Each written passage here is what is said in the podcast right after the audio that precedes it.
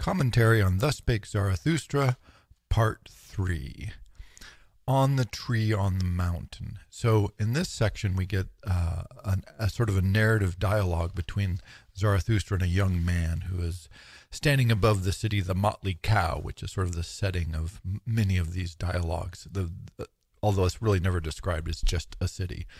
Um, and here we get sort of a psychological take on philosophy rather than a philosophical take on philosophy. And I think this is important to understand uh, what's happening here to, to understand how, you know, rather than exploring a, a, particular philosophical point in the sense of a rational exploration of a series of propositions, which is sort of what one expects in a philosophical work, here uh, Nietzsche and Zarathustra seem to be reflecting much more on the emotional side and clearly this is autobiographical. I think Zarathustra is speaking to a younger Nietzsche. One can understand this, I think, if, if a lot better if one imagined this as an older Zarathustra comes and finds uh, Nietzsche in his younger self. And the, the young man is, is struggling because he feels that he wants to rise above himself and uh, overcome himself, all the things that Zarathustra has been talking about earlier but the higher he climbs, the more despair he feels, the more isolation he feels, the more judgment he feels. And this uh, this little short dialogue, as brief as it is, raises two crucial points that I think need to be considered when when trying to understand what Nietzsche is talking about. And one is once you leave the motley crowd, motley cow, the crowd down in the motley cow, you are, of course, necessarily isolating yourself. And when you isolate yourself from the crowd, then, of course, you immediately begin experiencing doubt and, and uh, unease. And so you begin going back to the chair of virtue, you begin not sleeping well at night, right? You, you begin to have these doubts. This is necessary. And so the young man is struggling with this and he's not sure what to do about it. And he feels that the, he starts to feel bad about himself. And this, but, but and Zarathustra says, Yes, I know exactly how you're feeling because, of course, Nietzsche felt exactly that way. This is to be expected. So rather than making a particular philosophical point, he, he's making the point that you know you are this is if you try to pursue philosophy this is what you're going to feel this is what you're going to experience he says my despising and my yearning increase with each other. The higher i climb the more i despise the climber. What does he want in the heights right? The young man says this. How ashamed i am of my climbing and stumbling how i mock my violent breathing how i hate the one who flies how weary i am of the heights. Ah and there it is. So the struggle, the fight, the despair. You know, anybody who tries to do anything is going to stumble. If you try to climb, you will fall. Your legs will get tired. You'll breathe heavily, and you and you don't want to. And so, ah, you know, you despise yourself. And so, particular this necessary struggle of thinking of trying to raise yourself out of the norm, out of the crowd, is going to create this problem. And I think that's a, a part of what's being reflected on here. Another part is the notion of what do you do for values when you ex- when you leave the values right? What's creating the isolation is the notion that he's trying to rethink the values and the truths and the falsehoods of where he was.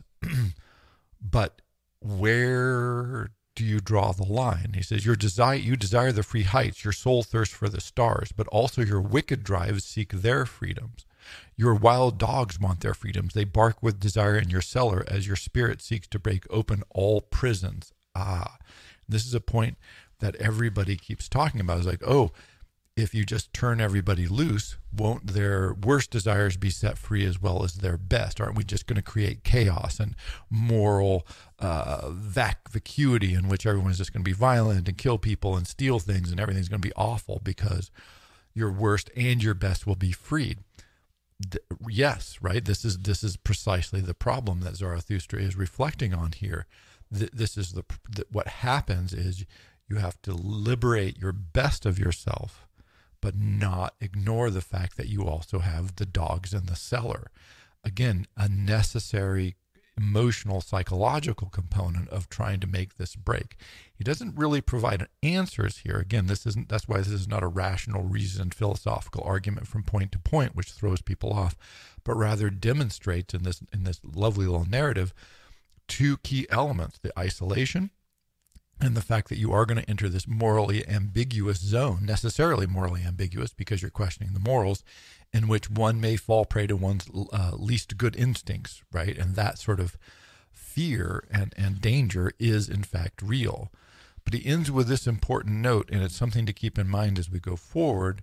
Um, but by my love, I hope, I beseech you, do not throw away the hero in your soul. Keep the highest hope holy and and the highest hope is, is to overcome yourself and this key so how, what does that can possibly mean to overcome yourself? And like the warrior this is often misunderstood. How can one re- praise the body remember remember the body believe the body? We've talked about that. Return to the earth trust and yet overcome yourself. And, and what Nietzsche seems to be emphasizing and which comes up repeatedly is to is to overcome the self of the motley cow. It's not to abandon the body, it's not to abandon the earth, but that civilization itself has left the body. Civilization itself has left the earth. And so you need to overcome that sort of quote unquote civilized self or acculturated self because you've been misled, been misacculturated. You're in a, in a situation where uh, your beliefs, your instincts have been twisted and so you need to try and overcome that. Not you're not overcoming yourself, you're overcoming the self that's been kind of trained by your civilization, by the community of the motley cow. And so when he when he talks about not throwing away your highest hope, which is to pursue yourself, this seems to be what he's driving at. On the preachers of death. There are preachers of death, and the earth is full of those for whom the rejection of life must be preached.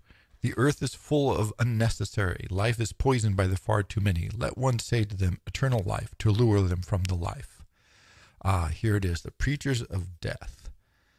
That this notion that people, oh, life is hard, it's difficult, oh, everything is bad, you know, we should feel guilty, we should feel heavy, we should not want to be here, you know, we want to get to an afterworld. This is very much like the believers in the afterworld that we talked about before. And he says, look, um, a, if you believe in that, please hurry, hurry right along. But B, no, life is not terrible. And he has this critique of Buddhism. The line is they encounter a sick man or an old man or a corpse, and immediately they say life is refuted. Of course, this is a reference to a famous passage from the life of the Buddha, where having been raised in a palace surrounded by uh, perfect people and never exposed to anything harsh or difficult, um, when he does encounter finally a sick man, a corpse, and an old man, he goes, Oh my gosh, everything is a lie. I've been misled. The world is not the way I thought it was. And eventually comes to this Buddhist idea, which is to overcome life or refute life as far as Zarathustra is concerned or Nietzsche is concerned.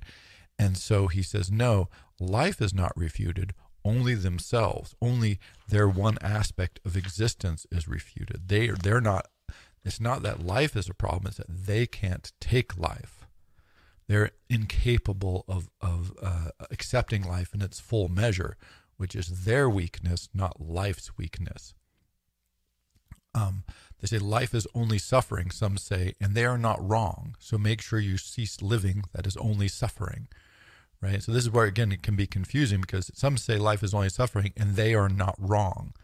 He doesn't mean that life is only suffering. He means that if you say life is only suffering, sure, it's only suffering for you. So, well, then take care of yourself, go away.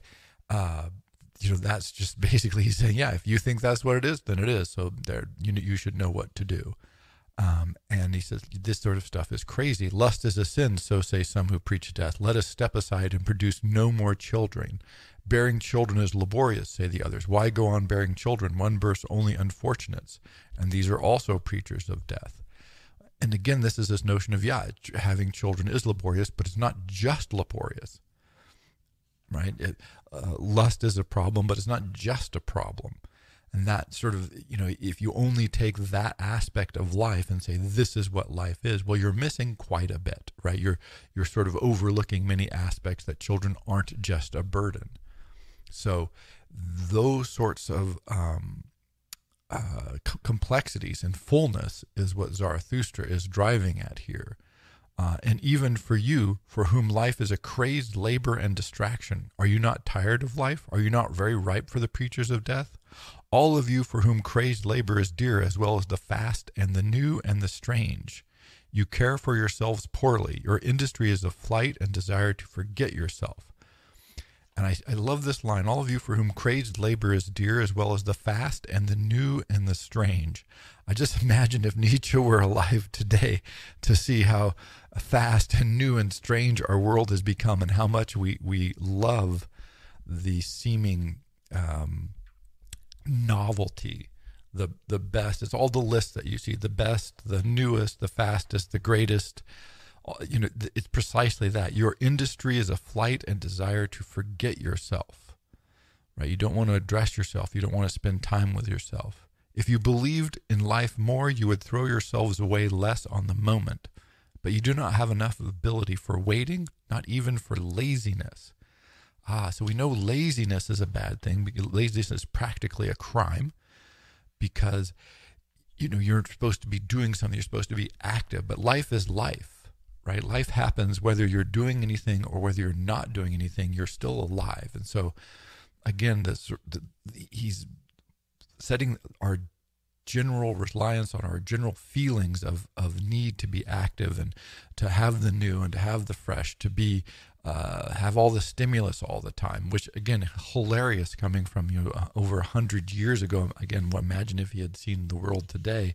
I think he would feel uh, that he was vindicated in his fear of this. But wow, uh, what a powerful indictment to say, you know, life life is happening, and if you think you have to rush through it, then you're probably missing it. And again, he ties this to the preachers of death because you're trying to not experience your life, you're trying to escape it. But what you really want to do is embrace your life, embrace the earth, embrace your body, go slow, wait, be lazy. These are the things that allow you to avoid the preachers of death. Otherwise, you're just setting yourself up for them.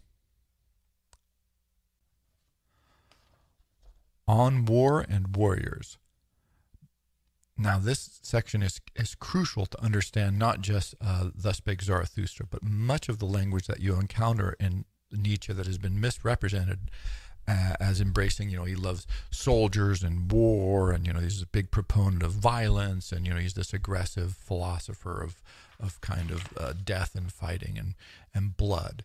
And he uses this imagery and he uses the language. So, on one hand, you know, fair enough to, to misinterpret a little bit, but if you read at all, you realize that all, that's being taken completely out of context for what Nietzsche was driving at. And we'll see in the next two sections, both on war and warriors um, and uh, on the new idols, that what we tend to think of as war and warriors is not at all what he had in mind.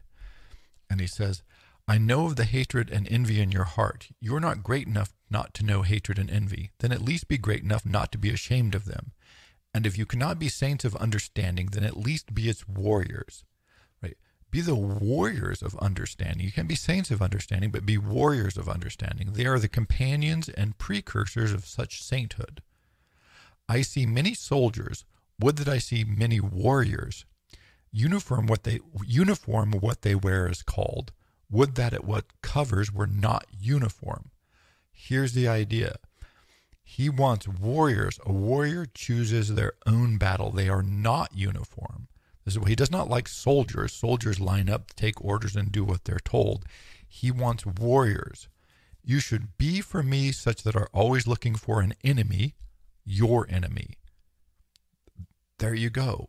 It's your, it's not somebody else's enemy. It's not their ideas. It's not their goal. It's your enemies. You shall seek your enemies. You shall fight your battles and for your own thoughts. And if your thoughts are defeated, you honestly shall still declare a triumph. Ah, and what are you fighting? You're fighting thoughts. You're fighting ideas. It's not going out and killing people. This is not a warrior who goes out with a sword and stabs somebody. It's a warrior who goes out and fights their ideals, their ideas, their values, tests them, checks them. And if you're defeated, if your ideas lose, then you still can declare a triumph. Why? Because now you've learned a truth. You've got a revelation. Remember, you're a warrior of understanding. And how do you gain understanding? You go out and you fight and you test and you have enemies, right? You're driven by, like, oh, I hate this idea. I don't believe it. I want to counter it with this idea.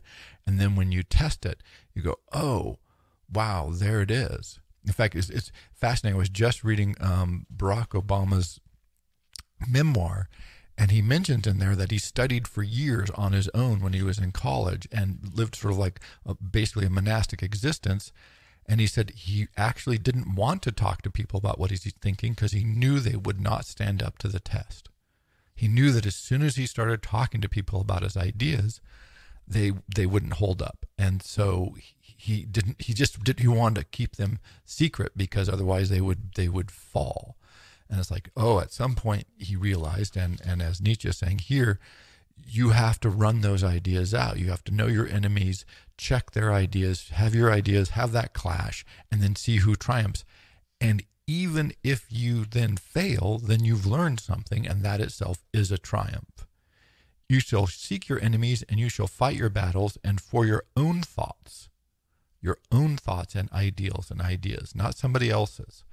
You shall love peace as a means to war and a short peace more than a long one. Right? It's it's this is the idea. I do not encourage you to work, rather to battle. I do not encourage you to peace, but to victory. Let your work be battle and your peace victory. It's not about working and scrabbling and, and you know struggling. It's about battle. It's about, you know, take your ideas and throw them out there and see what happens. Um, you say it is the good cause that makes the war holy. I say to you, it is the good war that makes every cause holy.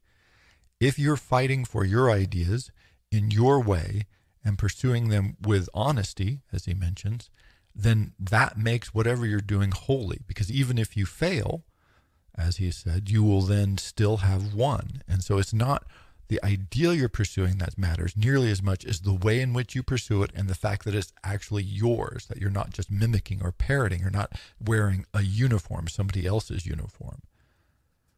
So that is just, of course, totally different from what we usually think of. And this never stops. And if you can understand that, you'll understand pretty much everything that happens in this passage.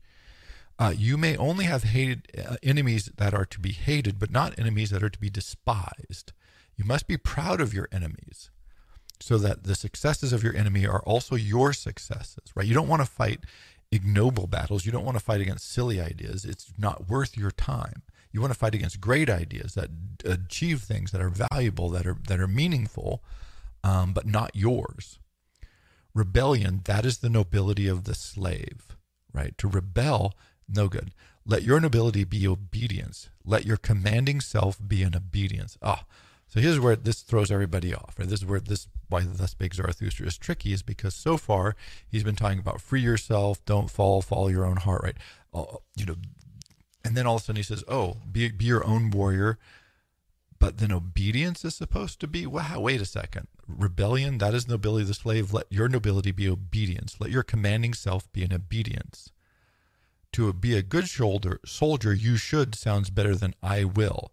And to all you love, you should let yourself first be commanded. Ah, there you go. What are you supposed to be obedient to? To all that you love. May the love of your life be the love of your highest hope, and your highest hope be the highest thought of your life.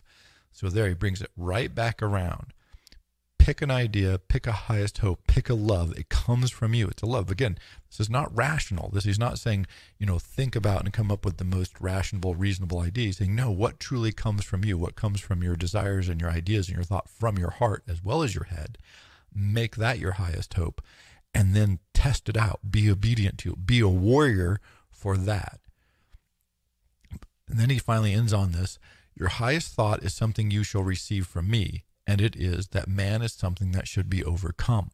That's what we talked about from the previous section this notion of what are you overcoming? You're overcoming all the training that you've received that tells you to be to wear a uniform, to stand in line. No. Don't do that. Pick your highest hope and and pick what you love. Be obedient to that. Be a warrior for that. And that invocation does not tell you what to do, of course, because Nietzsche is not saying, hey, here's what you should do. He's not saying, uh, hey, this is what you should love. He's saying, no, no, no. You use your love. You believe in that. You make that your commanding desire. Make that your highest hope and follow that obediently. Be a warrior for that. Be a warrior for your own loves and hates. I spare you not. I love you from the ground up, my brothers in war. thus spake Zarathustra. And so you get the invocation of all the language of war and violence and aggression, but it actually turns out to be an invocation to self exploration, self expression, and to trying to battle the forces of conformity and, and culture that would have you actually be a soldier, something for which he holds nothing uh, but contempt, indeed hatred, as we'll see in the next section. The new idols. If you want to know what Nietzsche, and in case in this case Zarathustra, does not like, it is the state. And where the character Zarathustra is very helpful for Nietzsche here is that Zarathustra, of course, has gone in the mountains. He's been gone for a while. And when he comes back down from the mountain, he finds this new thing, this new idol that's being worshiped. And the new idol is the state. And so when people again talk about Nietzsche, you know, being aggressive and militarist and all this, they miss everything. It's completely out of context, as you will see here. Nietzsche has absolutely no use for the state and ipso facto militarism whatsoever. He hates the modern state. The state is the name of the coldest of all cold monsters. Cold are its lies, and this lie crawls out of its mouth. I, the state, am the people. it is a lie. It was the creators who made peoples and raised faith over them and loved them. Thus, the creators served life. The destroyer set a trap for the many and call it a state. They raise a sword and a hundred desires over them. So the state is that which has stolen the people and misled the people. Now he calls the people the all too many, the overflowing, the superfluous, and he has he, he does not like crowds. Essentially, Zarathustra and Nietzsche here are elitists. They believe in the few um, and the individual. They really want the individual to rise above the crowd. And if you want to criticize him on that score, that's perfectly fair. But you cannot criticize him as being a militarist or some sort of pro German guy because he hates and loathes the state. Um, and he says, again, far too many are born, for the superfluous the state was created. Just see how it entices them, the far too many, how it devours them and chews and digests them this idea is on one hand he does not like the all too many but he looks at what's happening to people in the state and he he he despairs. He feels for the people even as he has disdain for the people. So he's not just a oh forget all the crawly masses he's like no look what's happening to them. The state is devouring them destroying them taking what's good from them. Um, but what do you do? On earth nothing is greater than I, the ordained finger of God am I. Thus bellows the beast, and it is not only the long eared and short sighted who bend a knee. Right? So the state claims to be everything, it claims to be the all encompassing. Yes, it even knows you and destroys of old gods. You have grown weary of your battles, and now your weariness serves new idols. Yes, a dying for the many has been found here that praises life itself as the all giving life. Truly, a sermon from the heart of all preachers of death. State, I name it, where all are poison drinkers, the good and the evil. State where all can lose themselves good and evil. State where the slow suicide of everyone is called life. Wow. So, not a, not a fan of the state. So, so Zarathustra here comes down from his mountain and he sees individuals, masses of individuals, whom, as far as Nietzsche and or Zarathustra are concerned, are not in any way living up to their potential. They're not even trying to overcome themselves. They're not even trying to question what's going around them. And thus a state is raised on them, but the state is killing them. State where the slow suicide of everyone is called life. He doesn't see it as life affirming, he sees it as life destroying. And that for him is the terror of the state and, and, and it, it, absorbs the individual, which is what, of course, what he's pressing for and, and repeatedly encouraging people to do. And that makes the state all the worse, particularly since he's living when the state is really coming into its central focus of power. He's also criticizing it because it's an abstraction. There's no such thing, right? There's it's a it's a it's a concept, an abstraction, yet a very powerful one. Uh, it's sort of one of those invisible concepts, one of those ghosts that drive people mad. Just look at all these excess people. They're always sick and they vomit up their bile and call it a newspaper. They devour each other but cannot even digest themselves. Whew. You know, he's not, he's not, I don't know how you can be more clearly damning of the masses and or the state, but but he he's he's going full tilt on it. But he then says, however, he says, even now the earth still stands free for great souls. There are many vacant seats for the ones and twos around which wafts scents of silent seas. A free life still stands free for great souls. Truly, whoever possesses a little will be that much less possessed. Praised be a moderate poverty, which is a line uh, from Socrates, I believe. Only there, where the state ends, begins a man who is not part of the mass. There begins the song of the necessary, that unique and irreplaceable melody. So he basically is contrasting two elements the, the, the individual, as we've seen earlier in the earlier passages, uh, the individual who wants to climb the mountain, who wants to escape, the young man, the warrior that wants to fight for their own cause, with the state, the idol, the, the it's replacing God, but it's worse than God, even worse. So, you know, famously earlier we had God is dead. It's being replaced by something that Nietzsche felt was worse than the idea of God, which is the idea of state. Uh, and Burleigh, amongst other historians, have pointed out that essentially fascism and communism functioned as state religions. So they, they the way they gained their power and brought people together was simply to coordinate a new religion, which was the religion of the state, one the Nazi Party, the other the Communist Party, and that they functioned very similarly and almost exactly like traditional religious based states of the Middle Ages. And I think it's a completely convincing argument and one that demonstrates just how prescient Nietzsche was about the dangers and structure of the state. It is the new idol, it is the new religion and that only where the state does not extend can one be truly free. So this is the, this again Nietzsche pushing the individual and individualism against the mass, the crowd, and the state. It's a very clear theme runs throughout um, both Zarathustra and pretty much all of his later works. On the flies in the marketplace.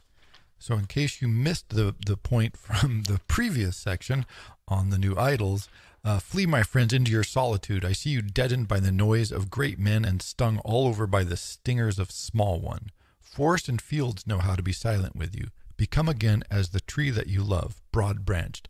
It leans over the sea, silently listening. So, repeatedly, and of course in the narrative itself, this invocation to go to be with yourself, to go to be in your solitude, to go where it's quiet, to be far from the world is one of his key ideas because he just feels that in the marketplace, in the state, you're just going to be overwhelmed by noise and by little people. And poisonous flies is the, is the image he uses for them. So, again, not, not a fan of the masses. Around the creators of new values, the world revolves. It revolves invisibly but around the actor revolve the people and fame. That is the way of the world. Ah, here's the distinction. If you want to think you and think new values and create for yourself, it's going to happen invisibly. You have to be away, you have to be quiet, you have to be unseen. If you want to be in the world, then that's fame and people, and this is a totally different uh, issue. Tomorrow, he has a new belief, and the next day a newer one. He has quick instincts like the people and changeable moods. To knock over that he calls demonstrate, to drive mad that he calls convince. For him, blood is the best evidence. So if you want to communicate to the people, you need to be changeable because they're changeable. If you want to convince them or demonstrate something to them, you have to be aggressive. You have to knock them over because that's the only thing that they understand. But the hour drives them, and they drive you, and from you they want a yea or a nay. Alas, do you want to set your chair between for and against? Who, ha- who has time to consider subtleties uh, and variety and, and, and nuance and conflict and paradoxes?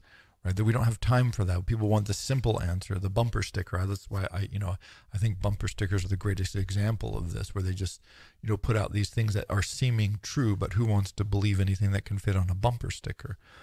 Um, do not be jealous of the absolutists and the driven ones, you lovers of truth. Never has the truth hung on the arm of an absolutist. So you don't want to be driven into this, well, yet for or against, yes or no environment, but Yet this is how the world works. Of course, we're consistently being pushed to take these very over, overly simplistic, overly uh, just straightforward or absolutist positions, or else people get irritated and unhappy with you. And so he says, Flee, my friends, into your solitude. I see you stung by poisonous flies, to flee to where fresh, clean air blows.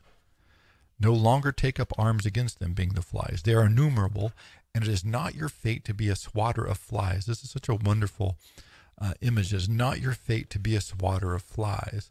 There's a cartoon someplace that shows a guy. It's really late at night, and and he's tired, and he's typing on the internet, and his wife from the next room says, "You know, honey, come to bed. It's late." And he says, "I can't. There's someone on the internet who's wrong." And I just love this image because this is that swatting of flies. You can exhaust yourself swatting flies, and it, what does it accomplish? Not very much. And so Nietzsche's warning against this. He says, you know, you do not want to spend all your time trying to deal with these petty issues because even if you are successful, quote unquote, what have you really achieved? Not very much. I see you worn out by poisonous flies. I see you bleed from a hundred scratches, and your pride would still not become wrath. In all innocence, they want your blood. Their bloodless souls desire blood, and therefore they sting in all innocence. And this is this curious.